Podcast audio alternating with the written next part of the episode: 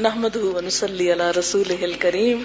اما بعد فاعوذ بالله من الشيطان الرجيم. بسم الله الرحمن الرحيم.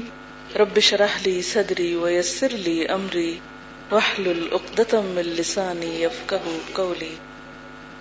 چلے، سب مل کے سورت فاتحہ پڑھتے ہیں. اعوذ باللہ من الشیطان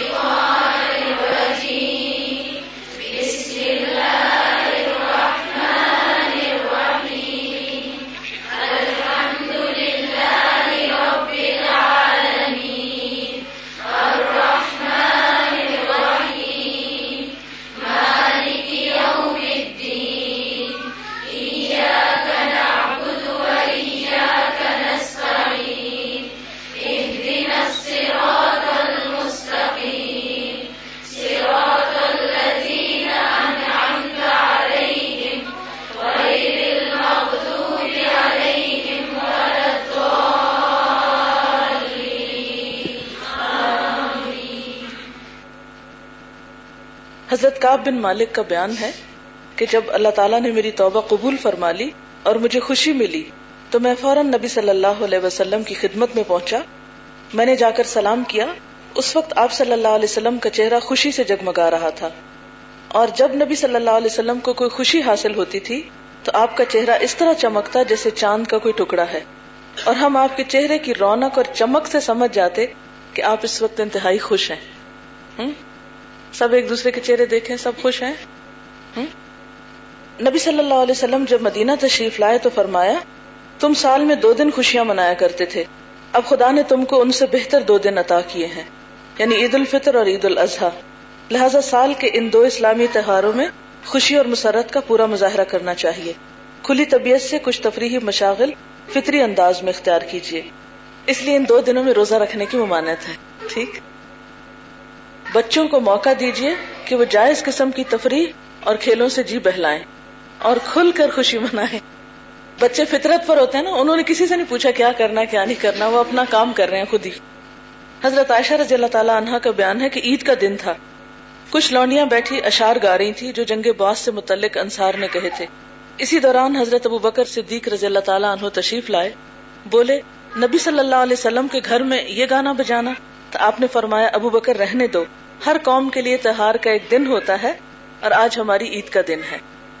اس کا کیا مطلب ہے کہ خوشی کے موقع پر تھوڑا بہت اگر کچھ ایسے سانگز پڑھ لیے جائیں جس میں کوئی خراب بات نہ ہو، تو اس میں حرج نہیں ہے۔ خوشی منانے میں اسلامی ذوق اور مزاج اور اسلامی ہدایات اور آداب کا خیال رکھنا چاہیے۔ جب آپ کو کوئی خوشی حاصل ہو، تو خوشی دینے والے کا شکر ادا کرنا چاہیے۔ خوشی کے حجان میں کوئی ایسا عمل یا رویہ اختیار نہیں کرنا چاہیے جو اسلامی مزاج سے میل نہ کھائے۔ مسرت کا اظہار کرنا چاہیے، لیکن اعتدال کے ساتھ۔ ایسا نہیں کہ اس میں کوئی فخر اور غرور کی کیفیت ہو۔ کیونکہ قرآن پاک میں اللہ تعالیٰ فرماتے ہیں، لا تفرح بما آتا کم و اللہ لا يحب کل مختال فخور۔ ان نعمتوں کو پا کر اترانے نہ لگو جو اللہ نے تمہیں دی ہیں۔ اللہ تعالیٰ اترانے والے اور بڑائی جتانے والے کو پسند نہیں کرتا۔ تو اچھا یہ بتائیں کہ اترانا کیا ہوتا ہے؟ اس کا اظہار کیسے ہوتا ہے؟ مثلا چلنے بھی ہوتا ہے اور کس سے ہوتا ہے؟ باتوں سے ہوتا ہے اور کسی دوسرے سے بات نہیں کرتا، ٹھیک ہے۔ اچھا۔ پھر اسی طرح یہ ہے کہ خوشی کے وقت میں بھی غافل نہیں ہونا چاہیے نہیں ایسی خوشی نہیں منانی چاہیے جس سے غفلت آئے۔ پھر اسی طرح یہ ہے کہ اپنی خوشی میں دوسروں کو بھی شریک کرنا چاہیے، ٹھیک ہے نا؟ اچھا خوشی کے موقع پر صحابہ کرام جو تھے، ہر بستی میں، ہر گلی کوچے میں تکبیر اور تحلیل کی آوازیں ہوتی تھی یعنی تکبیریں پڑی جاتی تھی جیسے عید کے دن آپ دیکھتے ہیں کہ بہت ساری تکبیریں پڑی جاتی ہیں تو اس لیے ان شاء اللہ تعالیٰ ابھی تھوڑی دیر میں تکبیریں بھی پڑھیں گے۔ حضرت ابو حرارا فرماتے کہ نبی صلی اللہ علیہ وسلم جب کسی کے نکاح پر اس کو مبارک دیتے تو یوں فرماتے بارک اللہ کا و بارک علیہ کما و جمع بینا کما فی خیر.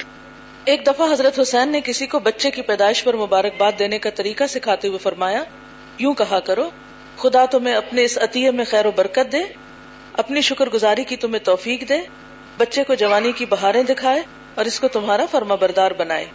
یعنی اچھی دعا بھی دینی چاہیے۔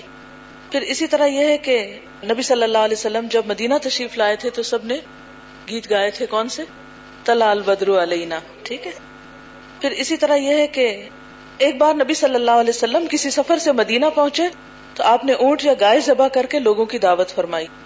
پھر اسی طرح شادی بیاہ کے موقع پر بھی خوشی منانی چاہیے اور اس میں بھی دوسروں کو شریک کرنا چاہیے۔ نبی صلی اللہ علیہ وسلم نے کچھ اچھے گیت گانے اور دف بجانے کی بھی اجازت دی ہے۔ ٹھیک ہے؟ اس سے جذبات مسرت کی تسکین بھی مقصود ہے اور نکاح کا عام اعلان اور شہرت بھی۔ حضرت ربی بن معوض کا نکاح ہوا تو ان کے پاس چند لڑکیاں بیٹھی دو بجا رہی تھی اپنے ان بزرگوں کی تعریف میں کچھ گا رہی تھی جو جنگ بدر میں شہید ہوئے تھے۔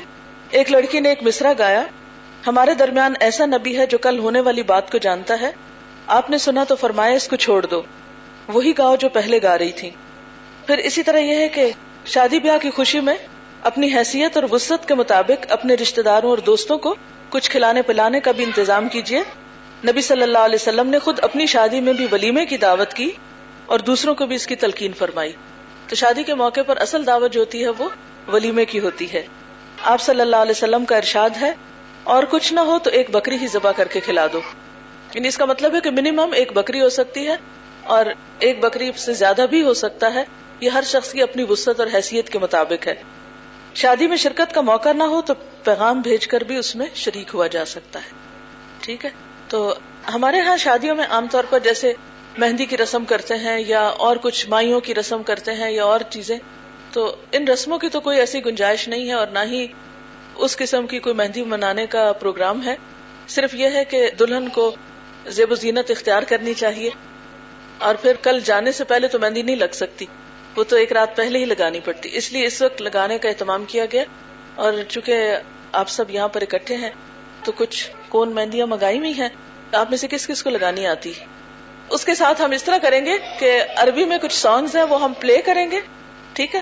سب چھوٹے چھوٹے گروپس میں بیٹھ جائیں، مہندی لگانی شروع کر دیں انجوائے کریں اور پھر ساتھ ہم وہ آن کر دیتے ہیں۔